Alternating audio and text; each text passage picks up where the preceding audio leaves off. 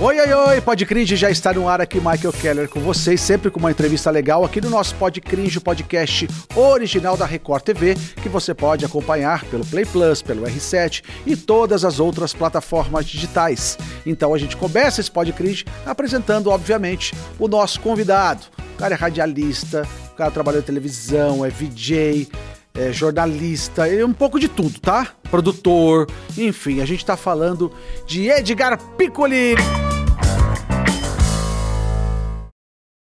Edgar, como é que surgiu essa, essa história da televisão na tua vida? Você já tinha isso em mente? De repente você participou de uma, de uma leva da MTV que a gente, pô, você vai falar o quê? Né? Thunderbird, você, Sabrina Parlatória, era um time que entrou pra. Foi um time que entrou pra história nossa, dos cringes com mais de 40. Olha, é, pô, um prazer, um prazer falar com você, Michael. Obrigado pelo convite. É, tem um ponto da minha trajetória que foi onde eu comecei mesmo a, a, trabalhar e trilhar a minha trajetória de comunicador, que foi a Rádio Educadora de Campinas, Ai, uma legal. rádio da Rede Bandeirantes, onde eu fui trabalhar como, a princípio, como sonoplasta, como operador de áudio, e depois ali é que eu dei a minha guinada para virar locutor e comunicador, né? Foi onde eu comecei a trilhar o meu caminho de comunicador, né? De apresentador, tal. Depois vim para São Paulo e a história é um pouco essa, é, resumidamente. 89 FM, depois a MTV, depois passei pelo Multishow, depois passei pela Band. É, e sigo nessa, nessa, nesse caminho desde os 17 anos de idade. É, a TV entrou na minha vida. É, a primeira vez que eu, que eu participei de um programa na televisão foi é, com o Kid Vinil na TV Cultura, chamava Boca Livre e ele apresentava bandas novas, né? Bandas da, da cena paulistana que iam para o programa se apresentar e era uma espécie de digamos, um, um, concurso de bandas, meio festival, meio concurso, e tinha uma banca de julgadores ali. E eu fui convidado pelo Kid, já tinha, já tinha contato com o Kid da 89 FM, e ele me chamou, eu fui para ser jurado. Então foi minha primeira vez na televisão. Depois eu, eu, vim caminhando e aí entrei na MTV, já na, na 89 FM, é, fazendo os dois. Então eu fazia horário da manhã na 89, é, eu apresentava o Flash Rock, que era um programa de clássicos, e ia à tarde para a MTV, me metia lá no estúdio, no Chroma Key, para apresentar os videoclipes. Foi uma guinada incrível na minha carreira e eu acho que foi um, um, um, dos maiores turning points assim que eu fiz na minha trajetória, porque eu consegui juntar uma coisa que eu eh, já era apaixonado, é, que era a música, com a função do comunicador, do apresentador. E eu fazia isso no rádio, e a partir daquele momento eu ia fazer na MTV. É, então eu estava vivendo o sonho de qualquer jovem, pós-adolescente daquela época, trabalhando nas duas emissoras é, mais legais né, e mais almejadas pelos jovens, que era a 89 FM, que fazia a cobertura dos primeiros festivais, dos primeiros shows que vieram para o Brasil, junto da MTV, que estava chegando aqui como uma grande atração é, vinda dos Estados Unidos, num formato já é, bem sucedido lá nos Estados Unidos e começando sua trajetória aqui no Brasil. Então eu estava eu tava muito feliz ali, era tudo o que eu queria fazer naquele momento. Trabalhar numa rádio e trabalhar na emissora eh, voltada à música, direcionada ao público jovem. Ô Edgar, quando a gente fala de rádio, eu trabalhei em rádio, mas o meu foi rádio AM. Trabalhei com jornalismo dentro de rádio. Então usava aquela, aquela Zakai, que a gente tinha a fita de rolo, Sim. cortava a fita, editava ali na fita tal. Muita gente que está assistindo a gente agora não tem essa ideia. Mas como é que foi é. para você essa coisa do rádio? Como é que era o rádio é, no seu trabalho na década de 90? Eu entrei no rádio em 1980 e final de 81 é, e fiquei no rádio até uh, dois anos antes, de, dois anos depois que eu entrei na MTV, até mais ou menos 93, assim. Então, dizer, você pegou 80 e 90, toda essa, essa transição, é. né? Então, eu peguei a, a, origem do rock anos 80 com com Lulu Santos lançando o primeiro álbum, Tempos Modernos, a Blitz lançando o primeiro álbum dela, Barão Vermelho lançando o primeiro álbum, o, todo o movimento do, do rock brasileiro sendo formado ali, que depois é, nomes que se consagraram como, enfim, Titãs, é, Paralamas do Sucesso. Legião Urbana. Legião é, Urbana, Ira. Então, tudo, tudo isso acontecia enquanto eu estava do outro lado apresentando esse movimento que estava acontecendo. E na MTV, quando eu já entrei na MTV, já no início dos anos 90, aí foi uma série de outras bandas que deram sequência, deram continuidade a esse rock brasileiro, né? Que eu falei, Legião, Paralamas, Titãs.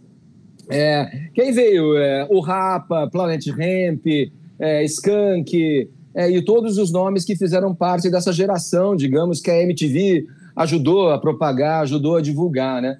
Então, eu, a minha entrada na, te, na televisão, para te responder de forma mais objetiva, aconteceu de forma natural dentro de um meio que eu já era apaixonado e transitava muito, muito bem pela escola que o rádio me deu, né? O Edgar, quando a gente fala do, do circo do Edgar, porque me parece que aí entra um processo de divisão, um divisor de águas nesse, na sua carreira, ou estou enganado? Sim.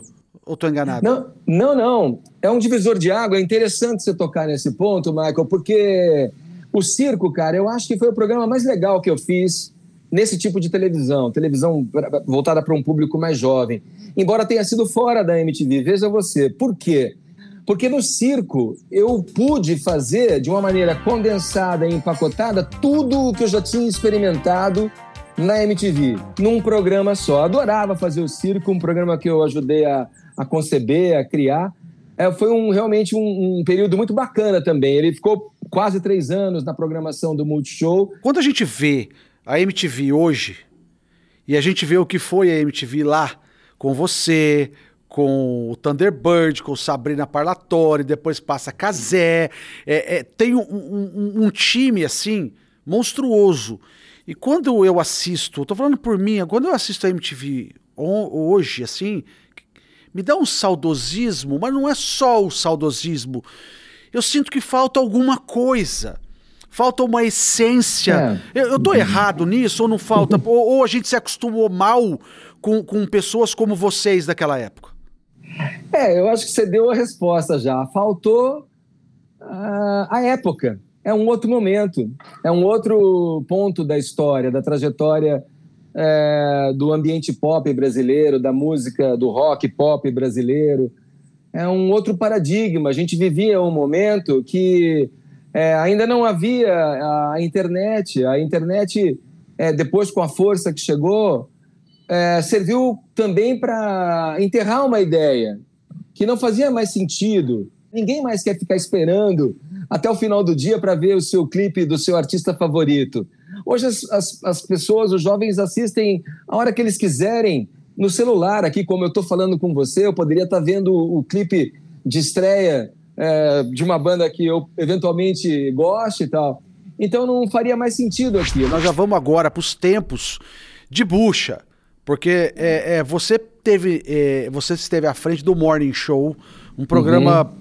Brasil inteiro, né? Sim. Então, espetacular, bem bem conduzido, mas ao mesmo tempo, e eu falo porque eu, eu, eu ouvia muito. Você sofria você, comigo? Sofria com você, porque assim, é, ali o couro comia, sabe? Sim. O couro comia Sim. ali. E como é que você conseguia dominar quando era possível, né? Aquela situação toda, porque assim, eram situações de de discussões e, e, pegadas muito fortes num programa daquele, né? Que, que você tinha que ter um pouquinho de. Pouquinho não, muito jogo de cintura naquela situação, né? Ali, na verdade, quando eu fui convidado para compor a, a, o programa, para ancorar o Morning Show, o programa já existia na programação, era um programa restrito a São Paulo, ele não era em rede, não era em, em, ainda em rede nacional, não tinha transmissão com imagem pelo YouTube e tal eu era um tipo de programa, né? Era um programa que vinha de entretenimento, vinha de falar de amenidades, programação cultural, um programa leve e risonho para as suas manhãs, né?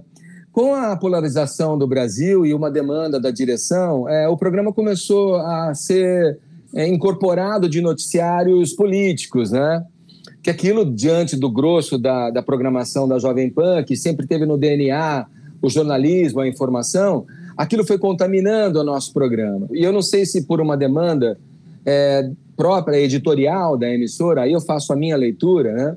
O programa ele foi cada vez mais deixando de ser um programa de puro entretenimento para falar de cultura, de banda, de cinema, de teatro, de artes, enfim, televisão, e passou a gastar um tempo maior nas discussões políticas, né?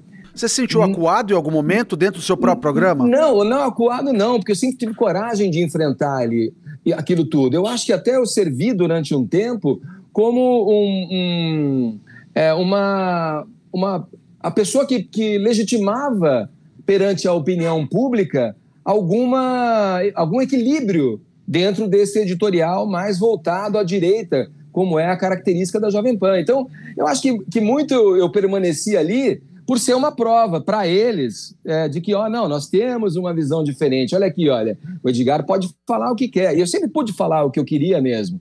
E esses embates aconteceram e foram cada vez mais se acalorando e se avolumando dentro do programa, muito porque eu não queria deixar passar uma visão única dentro do Morning Show. Primeiro de tudo, eu aprendi que é, o jornalismo ele é oposição. Se você fizer um jornalismo é, de situação, não é jornalismo é como diria o Milhor Fernandes, é um armazém de secos e molhados. Fica uma coisa chapa branca, de exaltação, de, de valorização do que está sendo feito, de, de uma cobrança mínima do que deve ser cobrado. Então. Não se questiona, já... né? Não se questiona. Não se, não se questiona e fica todo mundo falando meio que em uníssono. E eu acho que ali a gente apimentava. Eu apanhei muito da própria audiência. É isso que eu ia te perguntar, porque isso aqui já estava na minha cabeça. Falei, o Edgar deve ter tomado Sim, porrada muito. de todo lado. Você tomou muita porrada? Muito da audiência. As pessoas daqui, daquele, daquele campo, daquele espectro, naquele momento me odiavam. Mas chegaram a pedir sua cabeça, Edgar, por isso ou não? Não, muito, muito. E aquilo não me abalava porque eu sabia muito bem quem eu era e os valores é, pelos quais eu lutava ali dentro, né? A discordância é favorável. O problema não é discordar, ter uma visão de direita, conservadora, ou uma visão de esquerda, progressista. Tal. Cada um se encontra no seu mundo ideal, na sua visão de mundo, né?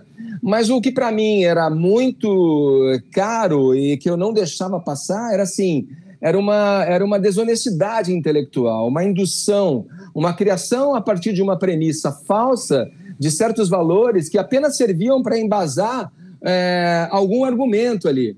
E quando você pega pessoas treinadas para fazer isso, as pessoas fazem até muito bem, parecendo, diante desse verniz criado, algo crível tal.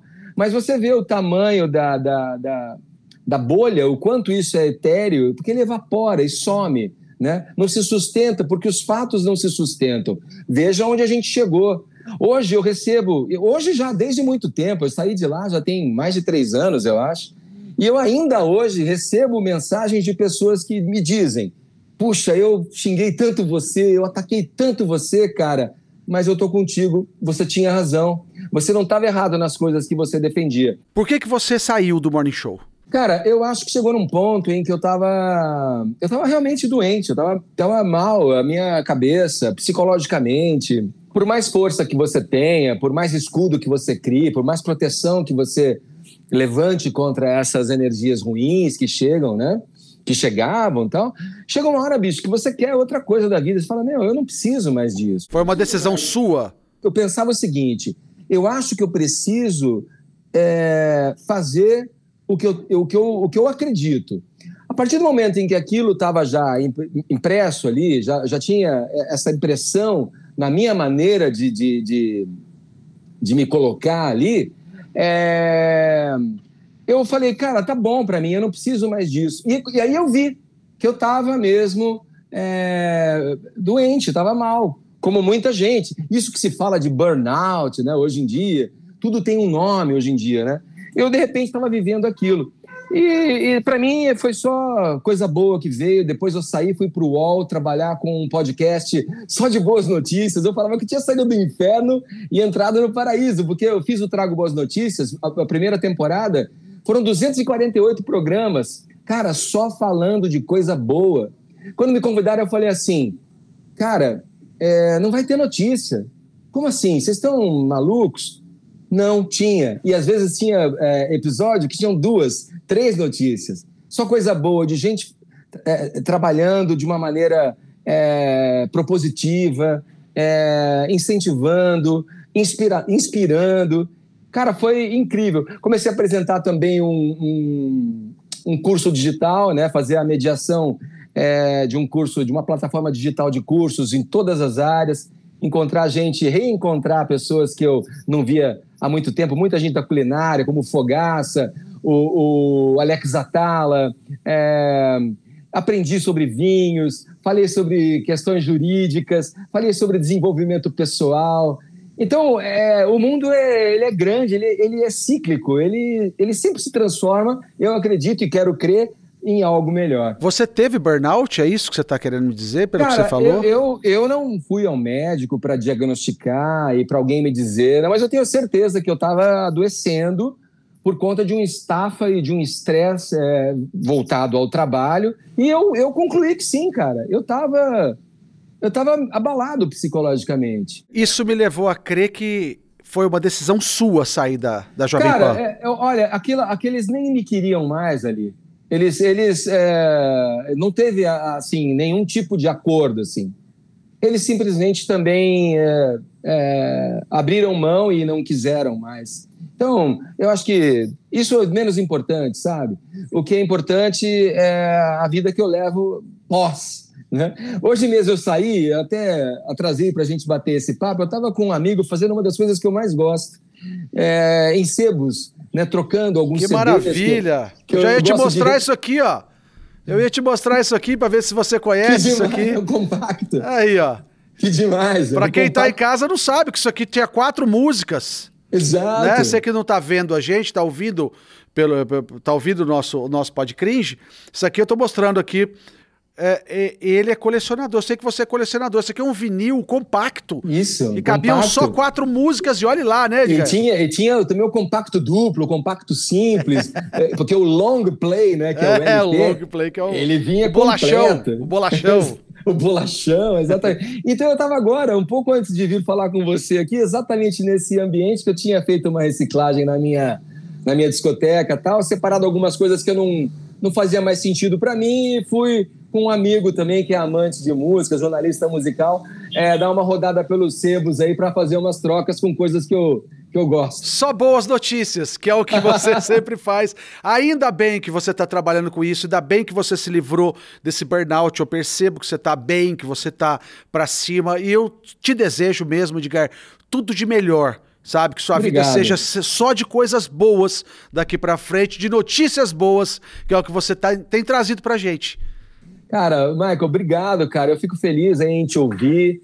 Obrigado pelo convite de participar, para participar aqui é, desse teu podcast com imagens, né? E foi um prazer falar com você. Obrigado mesmo. Edgar, obrigado pela sua presença aqui no nosso Podcringe. Valeu, sucesso para você na sua jornada. E a gente fica por aqui. Você, se quiser, pode compartilhar essa entrevista. A gente tá no R7, a gente tá no Play Plus, em todas as outras plataformas digitais. Sempre com uma entrevista legal para vocês, porque a gente é cringe mesmo, tá bom? Semana que vem tem mais. Beijo para todo mundo e até lá. Tchau, tchau.